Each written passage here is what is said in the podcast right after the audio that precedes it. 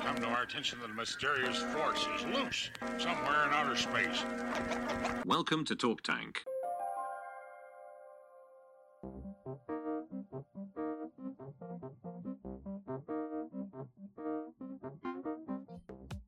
Hi, you've reached the Talk Tank, the official LSE Entrepreneurs podcast, where we delve into the minds of those who think, live, and breathe outside the box.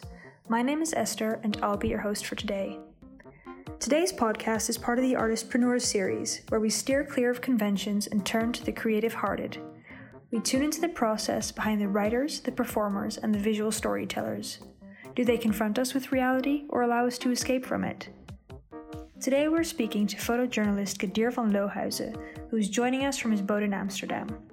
Kadir has been traveling the world for his esteemed documentary project since he was 25, covering conflict, political unrest, natural disaster, and environmental issues. For his most recent project, he traveled through the Arctic for a year with fellow Noor photographer Yuri Kozyrev, documenting the consequences of the climate crisis.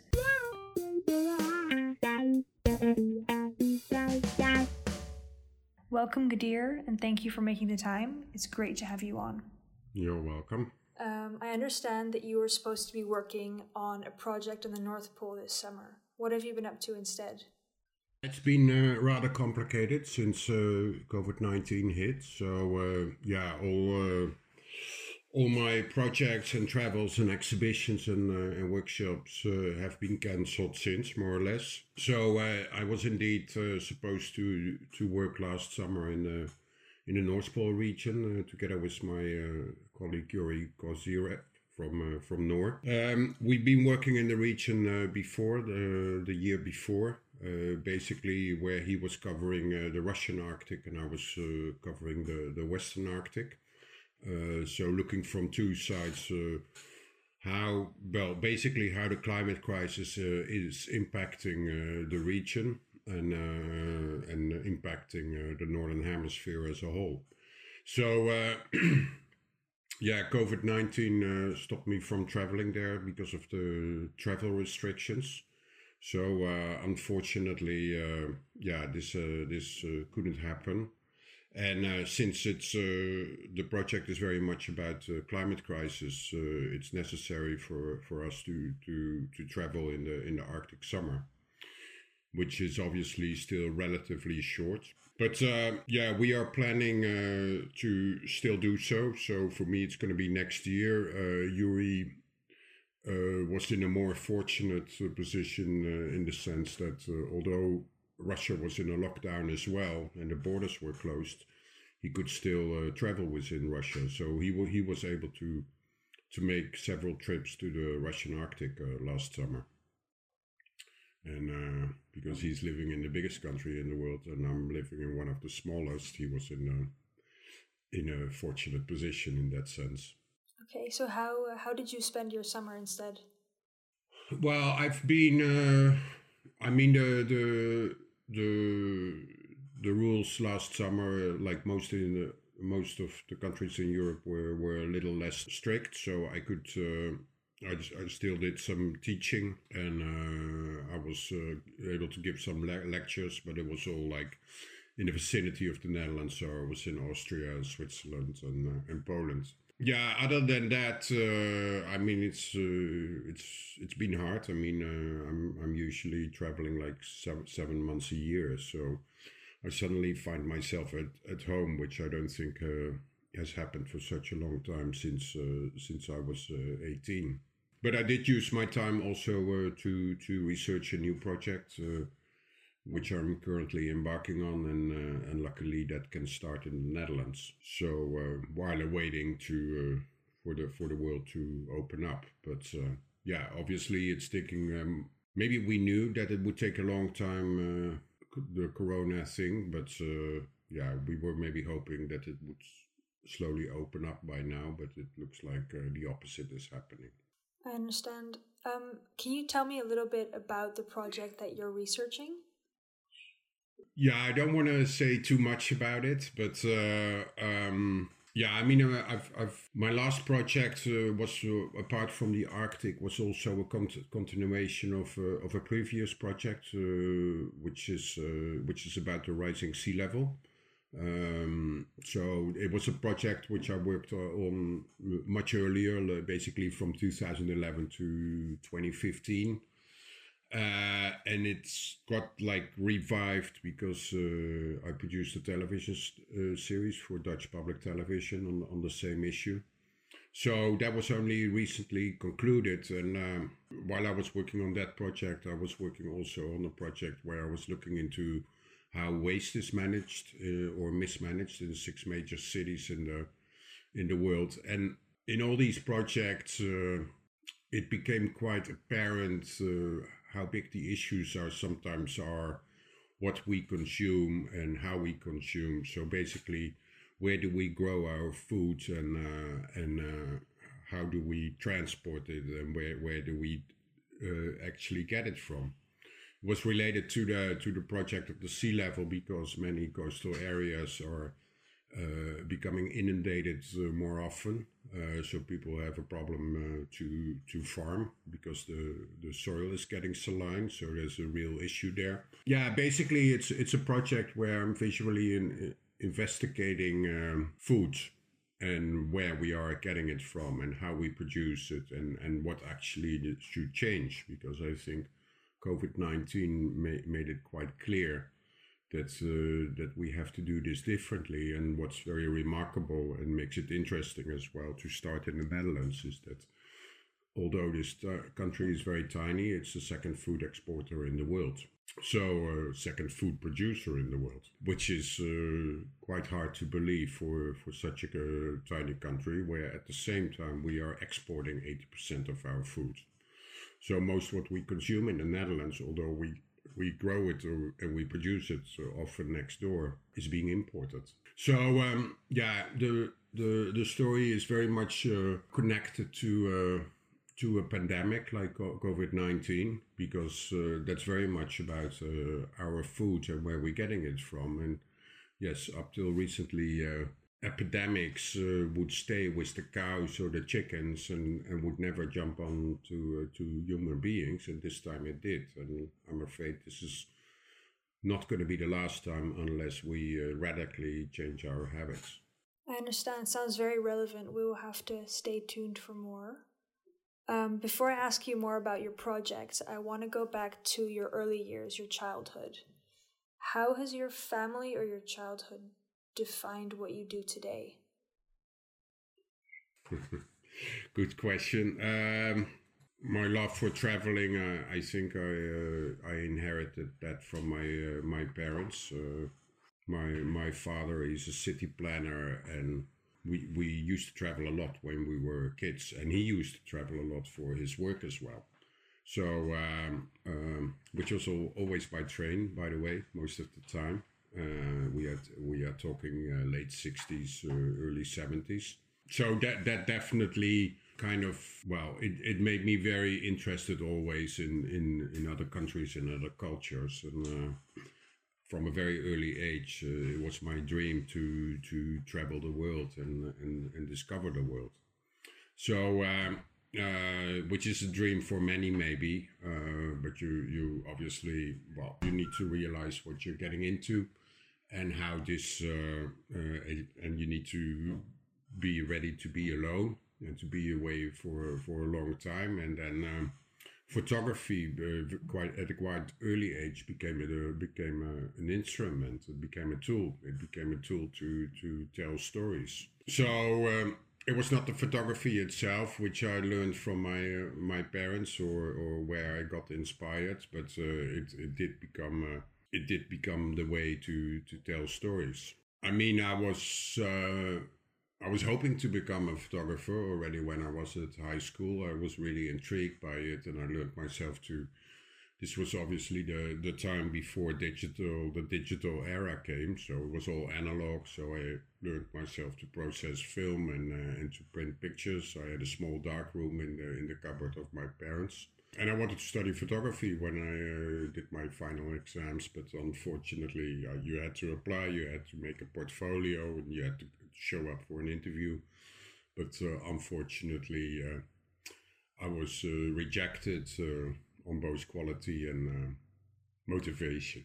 That was the end of the of my adventure to to to study photography, but after three years or so, I didn't touch I didn't touch the camera for three years. I believe I decided that I might as well learn it myself. So um, with all all the mistakes and failures I made in the beginning, uh, that's where I am today. So, what was the first time that you went off alone uh, by yourself to document any story?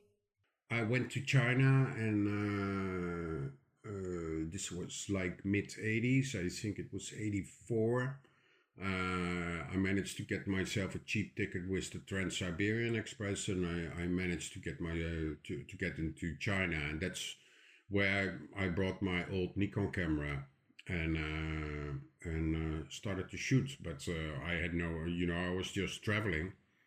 I uh, I was away for five months, so um, yeah, it was I was just shooting like a like a tourist, but I did manage to get into Tibet, which was at that time uh, very difficult to access. So it was quite very special. So I that was basically the first story I produced.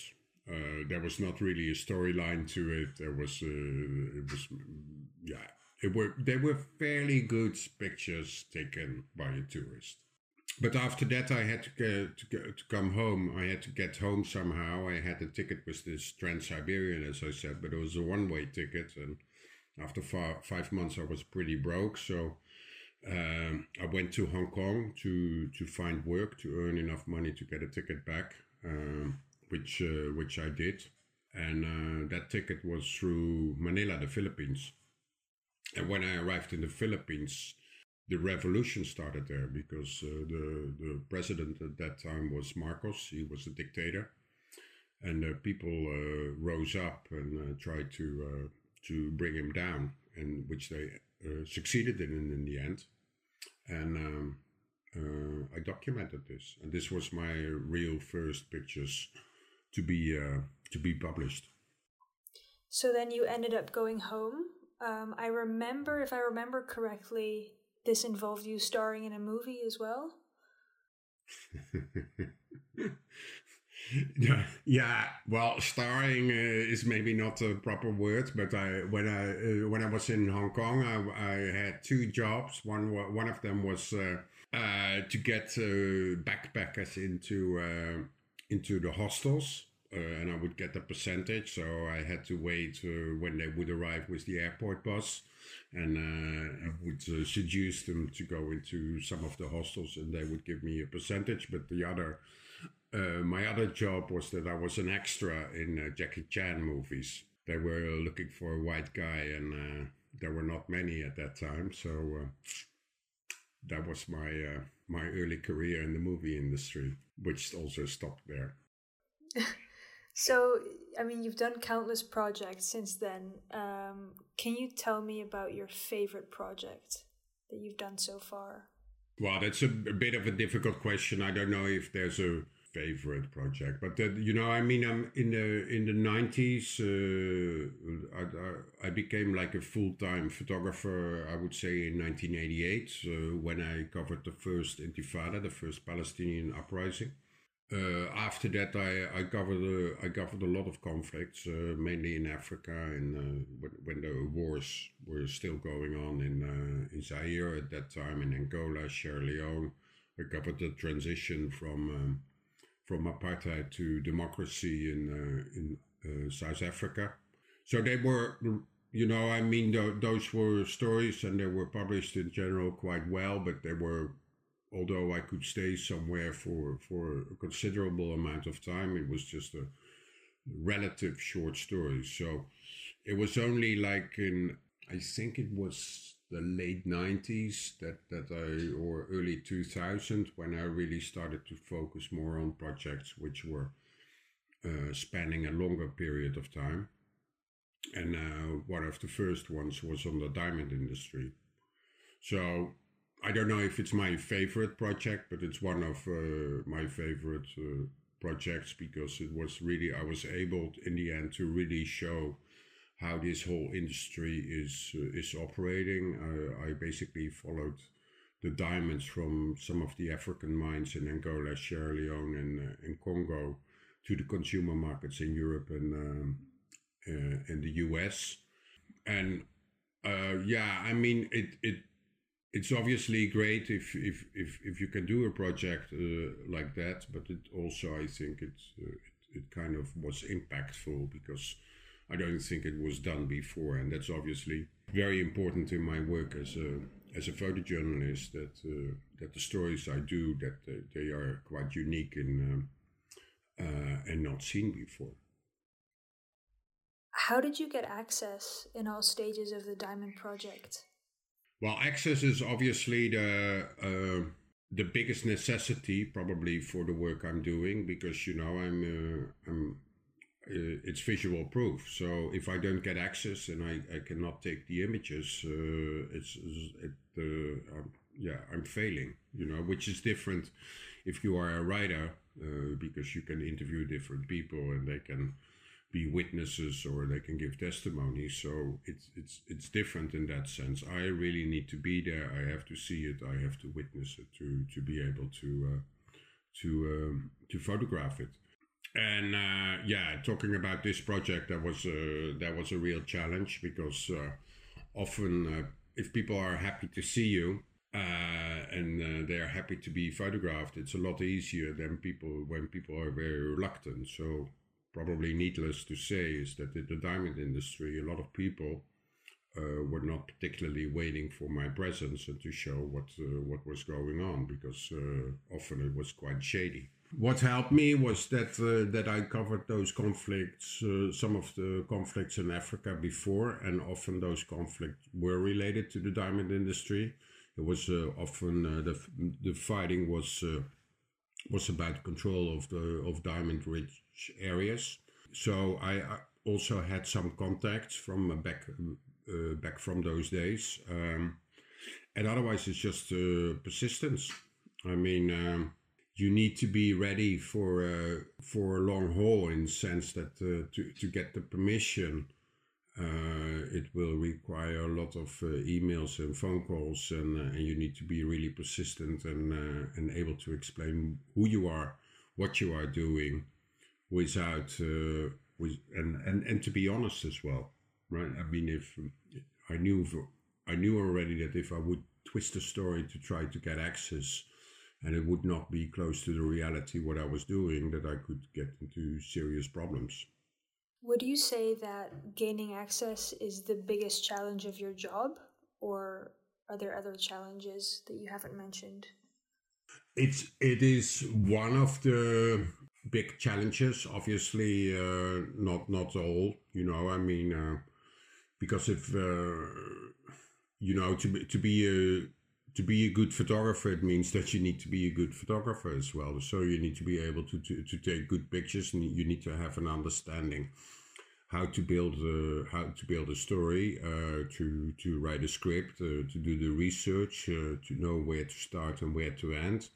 So, you know, I mean, that, that, that makes it different. And because it's often being said that everyone is a photographer nowadays because uh, we all have good cameras in our phones now but it doesn't make you uh, per se into a professional photographer or a photojournalist. So, what else would you say it takes in this day and age where everyone can be a photographer? Well, it, it ain't easy. I, I, mean, it ain't easy for sure now, but I don't want to. We, we should not speak about uh, COVID 19 because uh, hopefully uh, there will be a day this, that, that this will be over. But uh, you know, I mean, that there, there's a challenge that uh, the print, uh, you know, newspapers and, and magazines uh, when I grew up and they still exist are printed. So you know, that's uh, how I used to see my work that it was printed. Um, now often uh, it's online. the budgets are are often a lot, a lot less because it's cheap for it's possible for magazines and newspapers and outlets and other outlets to get to get uh, photographic material very cheap. So uh, you know, I mean, I'm not a just a photographer today anymore. I'm um, I'm also a filmmaker. Uh, I had to learn uh, myself to record proper audio. To you know, so it, you you're becoming a visual storyteller today is much more than just being a photographer. So it's a challenge, but it's also uh, it's also great. You know, I don't want to be too negative about it because uh, I've learned a lot of skills over the years, and uh, sometimes it's really difficult because I'm still on my own, right? So you are you are supposed to be uh, the author of the work. You're supposed to be the producer, the editor, the researcher.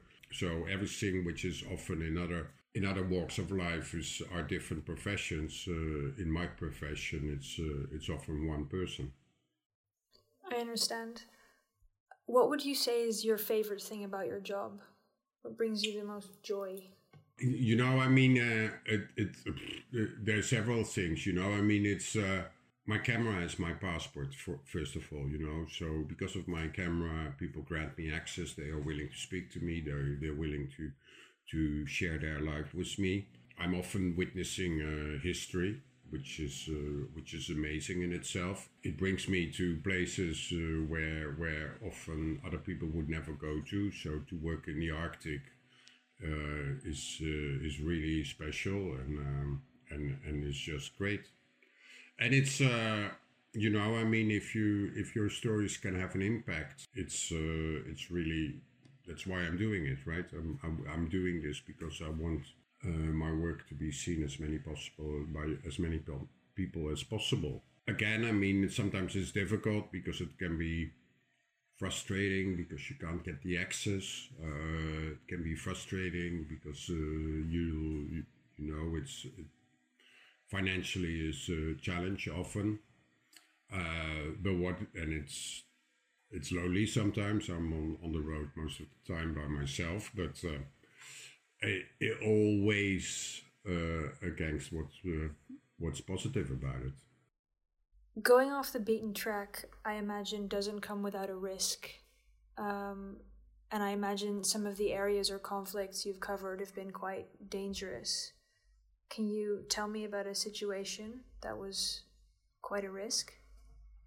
In in my younger years, you kind of feel that uh, that uh, that it won't, won't touch you you know and that uh, although you get into different difficult situations in the, in a you you in the front line of a of a shady conflict somewhere uh, you know you I remember that I always kind of felt kind of protected because of, also because of the fact that I was a photographer a journalist so that you are supposed to be not touched. But uh, yeah, over the years, I started to realize that uh, that it was sometimes very tricky and risky.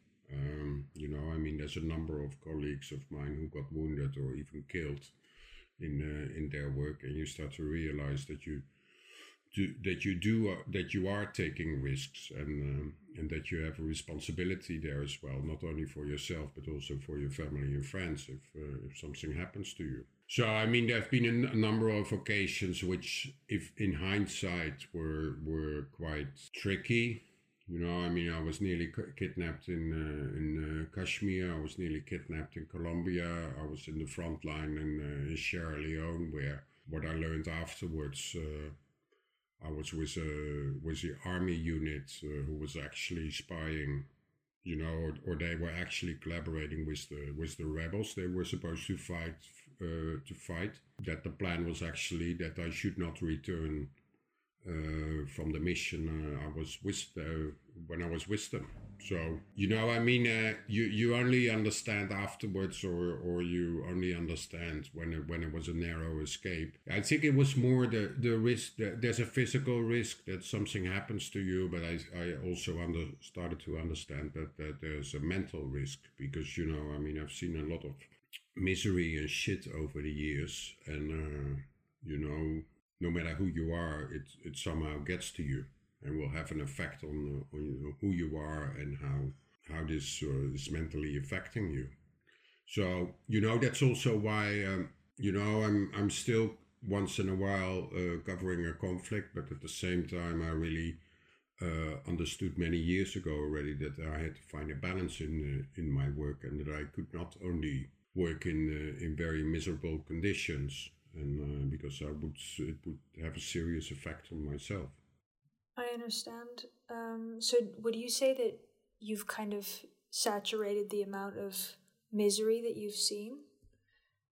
I, to some extent, I think it's true. You know, I mean, uh, I think it's a, it's like a bucket, right, which is slowly, uh, slowly filling up. So, I think if you if you're seeing too much and you're exposed to too long to it, it uh, it's uh, yeah, there, there is a point of saturation. So you know, I mean that uh, often uh, comes out when people develop a post-traumatic stress uh, syndrome. I don't know if I've suffered from it because, uh, especially in in the earlier years, this was not really defined as such and being recognized as such. But yeah, I, I know a number of colleagues which which seriously were affected. So yeah, I think probably I uh, made the right steps uh, early enough. I'm still sane, I think. That's good to hear. I can imagine that once you go and work on a on a pretty troubling conflict and you come back, it's hard to share your stories with people back home because they haven't seen what you've seen. True.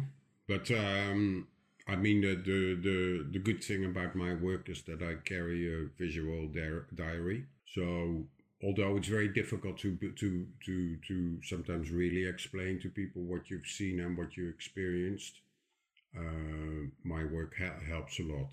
But yes, it's difficult to share with anyone how you felt and how how miserable it was or what, whatever you saw, right?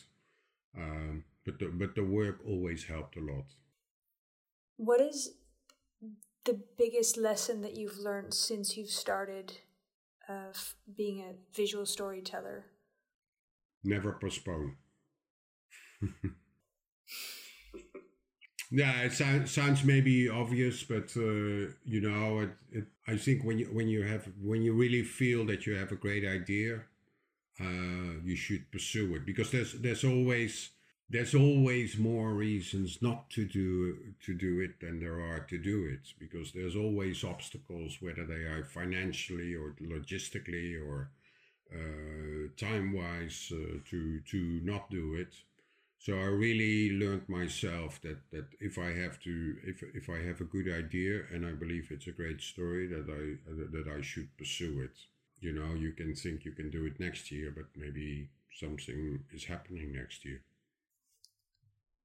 you were speaking of wanting to make impact with your stories. What is what is it that you hope to change? Uh, what what what impact do you want to have on society? Well, I don't know. You know, I mean, it's very difficult to measure. First of all, you know, I'm uh, I mentioned the diamond story before, which uh, which I felt had some impact, but uh, I don't have proof, right? I don't know I don't know if people bought less diamonds and, and to what extent it affected the diamond industry. But, uh, and obviously, uh, if we talk about today, uh, I think journalism is seriously at risk, uh, which worries me a lot. You know, I mean, I said earlier that, that, that uh, when I started, you, you were considered as to be an independent force, to be neutral, that uh, journalists should not be, should not be hurt or hurt or kidnapped or, or killed. Uh, today it's different, right? And I think the, the Trump era, it, it, it happened before already, but the Trump era definitely didn't help. You know, I mean, people feel there's a, you know, you, you're really, uh, you bec- uh, it feels like we are becoming targets, uh, uh, the media, you know, because we are telling fake stories or, you know, I mean, everything is questioned nowadays, and journalism, I believe, is more important than ever.